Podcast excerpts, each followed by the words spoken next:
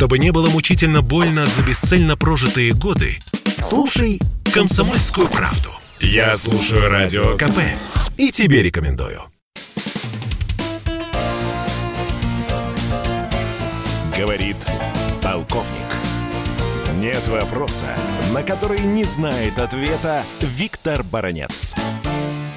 Итак, одно из ключевых событий Нового года – это, конечно, назначенная на 10 января встреча начальников генштабов НАТО и России. После разговора Путина с Байденом что-то стало меняться. Если э, Совет Россия-НАТО, у которого еле прощупывался пульс, уже лежал полумертвым, он сейчас оживает. И, и именно НАТО согласились на возвращение возрождения этого совета. Это одна сторона вопроса. Но и Россия, опять-таки, после разговора Путина с Байденом, сделала шаг навстречу. Что она сделала? Она убрала 10 тысяч бойцов российских, которые занимались боевой подготовкой на полигонах Южного военного округа в Ростовской области, который находится за сотни километров от украинской границы. Теперь предстоят разговоры.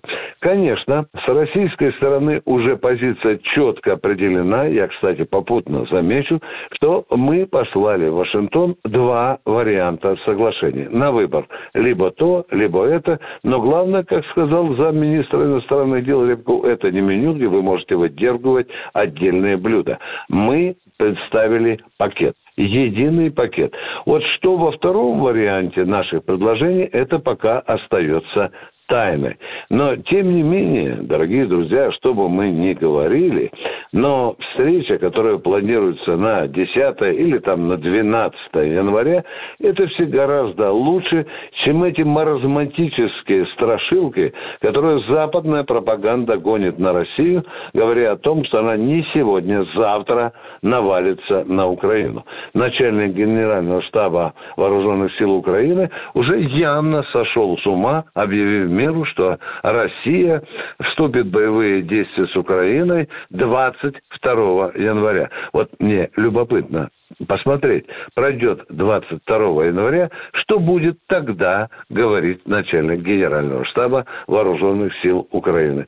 Но в любом случае, дорогие друзья, встречая Новый год, мы все-таки смотрим на российско-натовские отношения с некоторой робкой надеждой. Все-таки разговоры, пусть они будут трудные, пусть эта дорога в дюнах будет очень длинной, но все-таки она вселяет надежду на то, что все-таки какие какие-то позиции будут согласованы, некоторые, конечно, не будут согласованы, но все-таки это лучше, чем нагнетать шизофренические страсти вокруг того, что Россия готова воевать с Украиной. Виктор Баранец, радио «Комсомольская правда», Москва.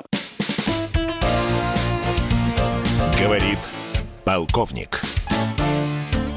Спорткп.ру О спорте, как о жизни.